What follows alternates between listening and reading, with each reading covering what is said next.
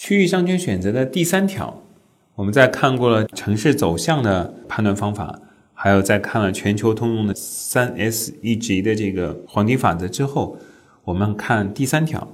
第三条其实买房当中大家会遇到，但是有的时候是因为差钱，所以没法选择。第三条就是看山望湖的、临江面海的自然资源制胜论。这个其实是咱们老祖宗的这个风水象地八卦阵也里面写的清清楚楚，什么地方的好风水，本质里就是那个地方的自然资源相对比较好。那在日本，有的时候大家买房的广告当中会看到“绝景”，就是中文字的“绝景”啊，这个意思也是几乎相当的，就是它拥有稀缺的自然资源，呃，也因此稀缺资源永远值钱。那对于一个城市来讲，最稀缺的一定是这个城市先天或者后天具备的风景或者是这个公建资源。比如说悉尼的达林港、新加坡的滨海区、上海的外滩、香港的半山，还有像纽约曼哈顿的这个中央公园，还有像国内大家很多去购买的这个旅游地产三亚的海景房。虽然三亚都沿海，但是海景房就是当地房价的一个强支撑。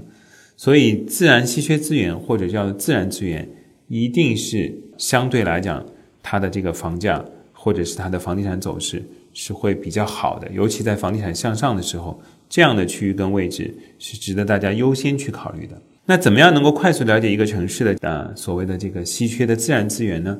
那我建议大家可以搭乘一下这个很多城市都有啊，我们叫做观光 bus。那这个做一圈下来，其实这个城市他认为可以作为城市名片的自然资源或者是人文资源的这个点，你都能到了。那这是最快的了解一个城市这些资源的方法。那如果在二三线城市，其实还有我们讲的一个土著的一个第三条，就是我们有针对这些城市的一个条款。那其实，在大城市里基本上已经不适用了。这些城市里面，大家去看政府机关大楼、机场跟高铁站。这三种建筑类型或者建筑物业的周边，一般也是房地产相对来讲发展比较好的区域。那比如说政府大楼所在地，基本上一定是好地段，在我们说的二三线甚至三四线，绝对是这样的。那高铁站需要花时间来培养，这个大家需要注意。但是以日本的新干线来看。整体高铁站周边的位置其实升值是远远高于非高铁站周边的，就是周边购买基本上先按照高铁站来购买。我们说跨城市或者是跨区域购买。第三种就是机场，机场比较特别，因为机场它有限高，所以机场如果出现相对的建筑或者住宅物业，只能是别墅。所以在北京或者在上海最早的机场都是别墅区，也形成了这个高价区的概念。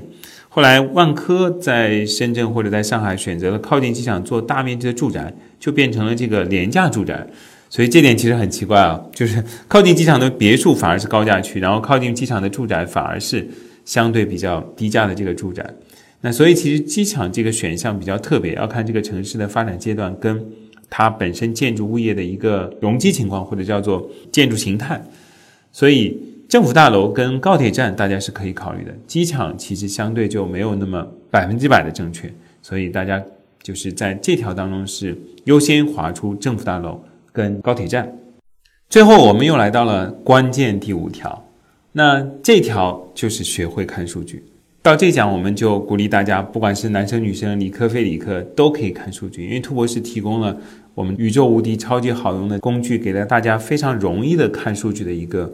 方法，那在选择一个区域的时候，建议大家可以看以下的五个数据。第一个是这个城市哪个区域的新房最好卖；第二个是这个城市哪个区域的二手房最好卖。那知道好卖，其实就能看出当地对地段的选择，因为卖的多的新房一定是未来上一讲讲过，一定是未来发展三到五年里面发展城市发展更新的一个集中区域，然后卖的多的二手房。一定是这个城市当地人最认可的地段，或者是能够接受的地段，因为跟价格有关。有的时候最贵的，接下来就是第三个数据，就是新房价格最高的区域跟二手房价格最高的区域。那这个就能反映出当地对一个地段判断基本的一个框架当中的 top 值，就最贵，基本上代表它的地段感最好。那第五条就是要看到这个城市最近三年上涨最快的区域跟商圈。那这个只有在拓博士的 APP 上有，我们在讲义里面已经给大家看了兔博士 APP 会呈现，我们会每个月把呃上涨最快的区域跟商圈列给大家看。那这个能判断出一个区域商圈的一个动态变化，因为前四组数据其实是个绝对值，是个类似静态的。那第五组数据上涨最快，那其实是一个啊动态的。还有就是我们在二零一九年本上线的一个区域商圈，这个在国内目前只有兔博士做。就你可以输入或者你可以搜寻你关注的区域，比如说北京朝阳区或者上海的这个陆家嘴。那关于这个区域或者商圈的所有的房地产对应的基本行情，我们都用问答的形式帮大家呈现出来。比如说这个商圈或者这个区域最便宜的小区是哪一个？最贵的小区是哪一个？然后销量卖的最好的小区是哪一个？然后这个商圈或区对应的学区是什么？对应的地铁站是什么？那这些让大家一下就能够看到。或者了解到这个商圈跟区域的基本房地产行情，对你购房之前判断非常非常有用。所以，其实最后这条就是刚才讲的关键的第五条，就是看数据。那在兔博上看数据是找房或者选房当中最好的一种方式。这个不算是广告哦。最后帮大家来做一次商圈跟区域选择的总结。那首先要购买城市发展走向。在城市发展走向上的区域跟商圈是优先考虑的。第二个就是全球都通用的三 S 一 J 淘房黄金法则，这四个要关注的这个点，三 S 一 J 能保证大家选到的房子基本上是有保证的，就是在这个投资收益或者是未来发展当中是有保证的。第三个就是自然资源支撑论。那这个其实是相对你要有比较强的购买力，因为自然资源有稀缺的地方，它一定是最贵的。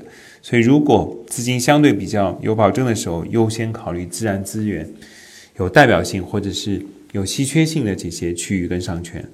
第四个就是二三线城市的政府大楼跟高铁站可以优先考虑。最后就是我们常规。